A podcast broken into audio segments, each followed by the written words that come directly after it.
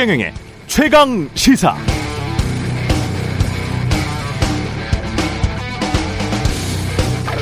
바보야, 문제는 경제야 라는 말은 1992년 미국 대통령 선거에서 민주당 빌 클린턴 후보가 내세운 선거운동 문구였습니다. 이번 재보궐선거 아마도 다음 대선까지도 문제는 경제일 것 같습니다만 좀 더 구체적으로 들어가 볼까요? 한국 경제의 가장 큰 문제는 뭘까요? 지난해 코로나19에도 불구하고 우리 경제 성장률 OECD 선진국 중 가장 선방한 편이고 올해 경제 성장률도 3%는 넘을 것 같고 수출도 잘 되고 있고 주식 시장도 3천 언저리 외환 보유액도 4,400억 달러 최대치입니다. 뭐가 가장 큰 문제죠?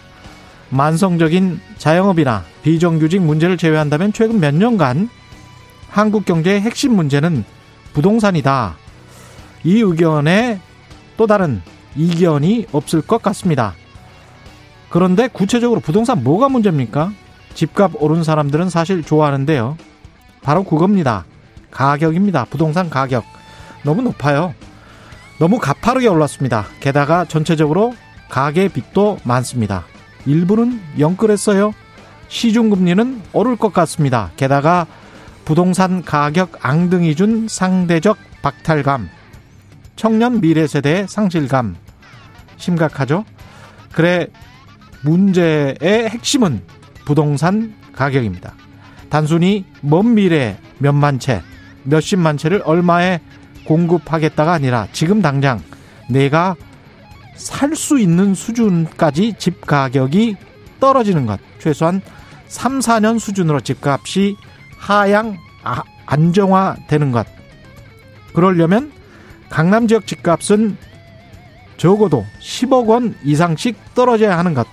그게 문제의 핵심인 것 같은데 그런데 지금 서울시장 후보들 그런 말 잘 안 하죠. 바보야 문제는 부동산 가격이야. 강남 집값 기준 10억 원 이상은 떨어져야 한다고 이런 말 잘 안 합니다. 유주택자 눈치 보는 것일까요? 그렇다면 우리 정치는 참 정직하지는 못한 것 같습니다.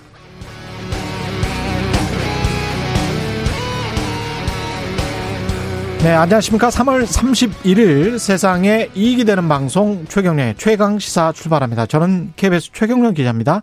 최경련의 최강 시사 유튜브에 검색하시면 실시간 방송 보실 수 있고요. 문자 자면은 짧은 문자 50원, 긴 문자 100원이 드는 샵 9730 무료인 콩 어플에도 의견 보내 주시기 바랍니다.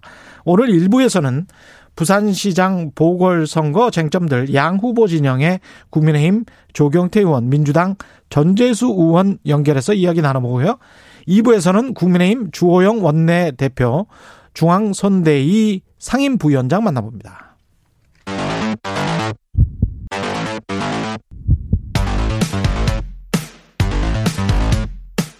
오늘 아침 가장 뜨거운 뉴스 뉴스 unboxing 자, 오늘 아침 가장 뜨거운 뉴스 뉴스 unboxing 시작합니다. 민동기 기자, 한겨레 신문 하어영 기자 나와 있습니다. 안녕하십니까? 안녕하십니까? 안녕하세요. 예, 어제 또 TV 토론 박영선, 오세훈 했습니다. 끝까지는 못 봤고요. 예. 한 1시간 정도 좀 봤습니다. 예, 그 정도면 충분하죠, 뭐. 네. 근데 어제 역시 이제 내곡동 땅 문제 가지고 예. 어, 서로 굉장히 공방을 벌였는데요. 예. 한 가지 좀 특징적인 것은 박영선 후보가 문제의 내곡동 땅 사진을 보여주면서 예. 어, 오세훈 후보 처가 땅하고 이상득 전 의원 사유지 그리고 이명박 전 대통령 사저 땅이 붙어 있다. 결국 MB 패밀리와 MB 황태자의 땅들이 붙어 있는 곳이 그린벨트가 해제가 됐다. 이렇게 음. 지적을 했습니다.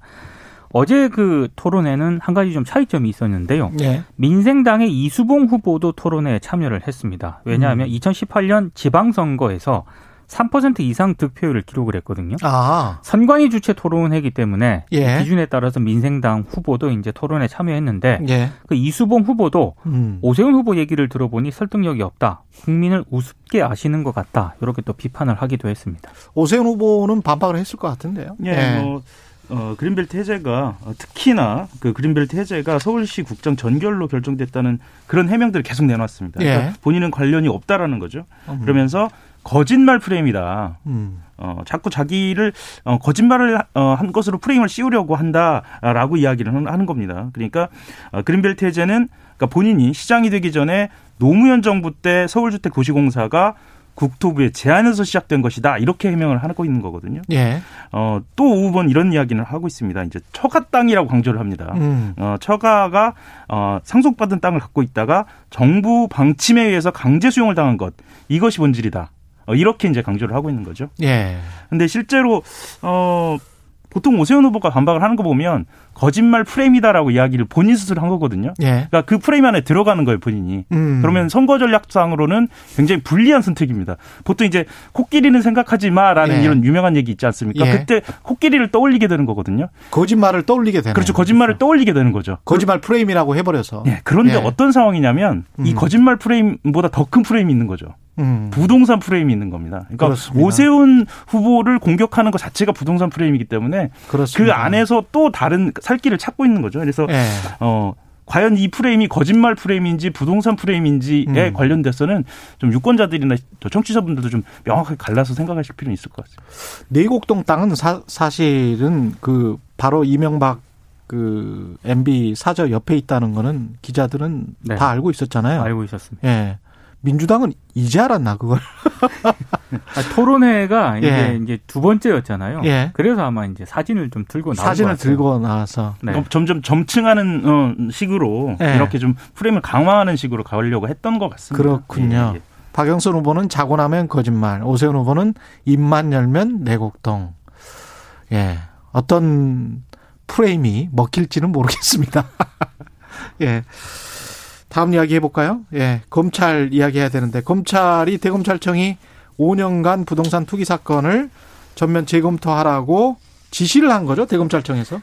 네. 그래서 전국 500명 규모의 전담 수사팀을 구성을 하고요. 예. 특히 공직자의 부동산 투기 범죄는 구속 수사하기로 했습니다. 음. 법정 최고형을 구형하는 무관용 원칙으로 대응한다는 그런 방침인데 예. 일반인의 경우에도 음. 허위 부동산 정보를 이용한 기획 부동산과 같이 이제 반복적인 투기 사범은 구속 수사한다는 그런 방침이고요. 예. 벌금형 액수도 대폭 상향한다는 그런 계획인데 오늘 대검이 조남관 대검 차장 검사 주재로 전국 검사장 화상 회의를 열 계획이라고 합니다. 이게 실효성이 있을까요? 검찰이 일단 자기의 실력을 보여줘야 하겠죠. 음. 그러니까 어, 부동산 수사, 특히나 이렇게 그 자금의 흐름을 봐야 하는 수사는 어, 바로 우리의 몫이다 라는 것을 보여줘야 하게. 특히나 그 불기소 처분 이후 제기된 사건 뭐 이런 사건 같은 경우에는 본인들이 처분한 사건이잖아요. 그렇죠. 이거 자체에 대해서 다 다시 들여다본 것은 나는 것은 검찰 스스로도 사실 뭐랄까 석연치 않은 부분이 있죠. 음, 음. 주목할 부- 만한 부분은 예. 4급 이상의 공직자 부패 사건입니다. 예. 그러면 고위공직자로 나아간다는 것인데 음. 사실 지금 경찰이 하고 있는 그 LH 사건보다는 오히려 더 여론의 주목을 받을 수도 있는 대목이기 때문에 네, 기존에 검찰이 불기소 처분을 했는데 이걸 한번 다시 한번 봐봐라 그렇죠. 이런 이야기군요 예, 대검찰청이. 예, 그래서 네. 그 부분에 대해서는 검찰이 좀 집중적으로 들여다 볼 것으로 보입니다. 특히나 500명 규모면은요 음. 굉장히 대규모입니다. 예. 제가 보기에 10명 이상 찾아내기 힘들 거라고 봅니다. 왜냐면요. 그- 예. 미공개 정보와 이 부동산 투기라는 죄는 없어요. 그렇죠. 예. 그런 죄는 없고 미공개 정보를 입증을 해야 되고 네. 그걸 통한 부당이득을 입증을 해야 되는데 법적으로 쉽지 않아요. 미공개 정보라는 거는 그 미공개 정보의 정의를 해야 되는데 이런 인터넷 시대에서 이게 미공개 정보였느냐 조그마한 커뮤니티 게시판에라도 슬쩍 들어가 있었느냐 이거 또 쉽지 않은 노릇이고 특히 땅에 관한 거는 지금 사실은 부동산 취재 많이 해보신 기자분들은 다 알고 있는데 뭐 굉장히 많은 정보가 있습니다. 네. 인터넷에 이미. 근데 그거 보고 했다라고 말하면 뭐라고 막 할 말이 없어요.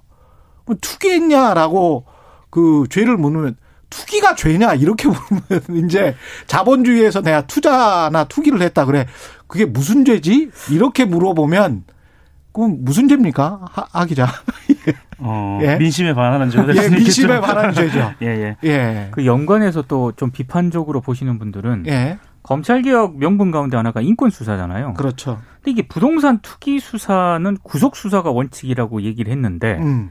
이게 지금 맞는 얘기나라는 그런 지적도 나오고 있습니다. 에피톤님은 이 나라가 투기 공화국인가요? 어디까지가 투기죠? 민지혜님은 아, 검찰이 칼을 뺐다면 제대로 썰면 좋겠습니다. 투기요. 이런 말씀 하셨는데요. 이 말씀도 다 맞고요. 근데 이제 실효성이 진짜 있어서 잘 검찰 수사가 됐으면 저도 바라는데 네. 저는 속으로 생각은 이게 일탈의 문제인지 구조의 문제인지 또는 우리 부동 이 구조라는 건 결국 이제 우리 들의 문화 네. 예. 이 우리가 부동산이라고 부르잖아요. 그러면 그건 자산으로 인정을 하는 거거든요. 음. 근데 신문사에서 아마 한겨레 신문사에서 그런 논쟁이 있었을 텐데 부동산 섹션이라고 영어로 치면 real estate 네. 아닙니까?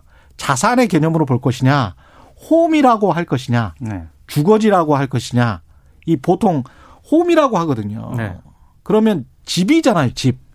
그냥 사고 파는 게 아니고 사는 곳. 근데 신문사들 지금 봐보십시오.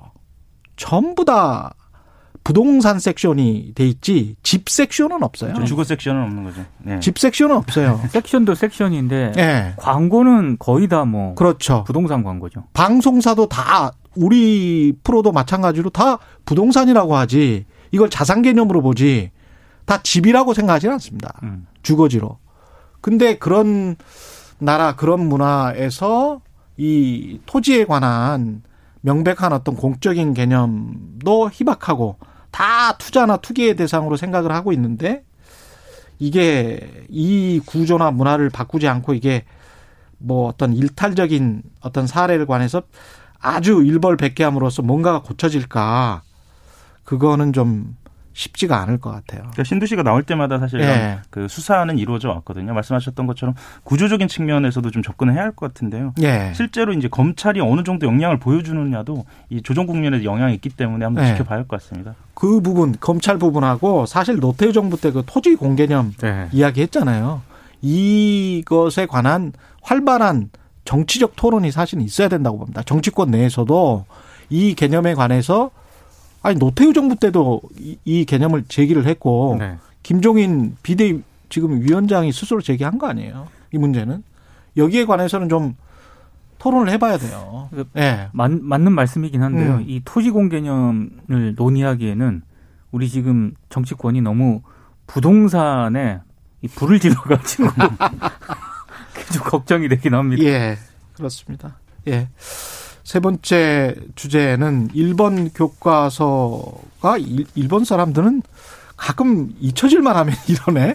독도는 일본 땅이다 이렇게 다케시마다 이렇게 주장을 또 교과서에서 아예 명기를 한 겁니까? 이건 조금 걱정이 되는 게요. 예. 내년부터 일본의 모든 고등학교 사회 교과서에 음, 독도는 일본 고유 영토라는 주장이 담기게 됐습니다. 예, 그러니까 일본 문부과학성이 이제 내년부터 고등학교 1학년들이 사용하는 교과서의 검정 결과를 확정 발표했는데요. 사회 이 그러니까 세계 사회 과목 교과서 30종 모두에 독도가 일본의 고유 영토다. 이런 일본 정부의 입장이 담겼습니다. 음, 그러니까 물론 현재도 일본 고등학교의 상당수가 이런 내용이 담긴 교과서를 사용을 하고 있는데요. 어, 사회과 교과서 35종 가운데 77.1%의 이 같은 내용이 담겼거든요. 예, 근데 이번에는 거의 모든 출판사의 고등학교 사회 과목 교과서에 이게 적용이 된다는 게 조금 우려되는 대목입니다. 음. 이게 지금 일본 출판사들이 이렇게 나오는 이유는 뭘까요?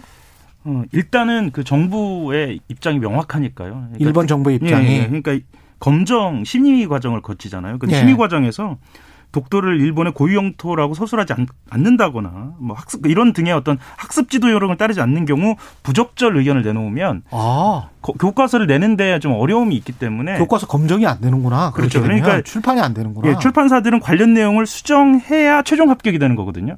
아, 그럼 이거 완전히 일본 정부의 의지네. 그렇죠. 예. 저는 검열이라고 봅니다.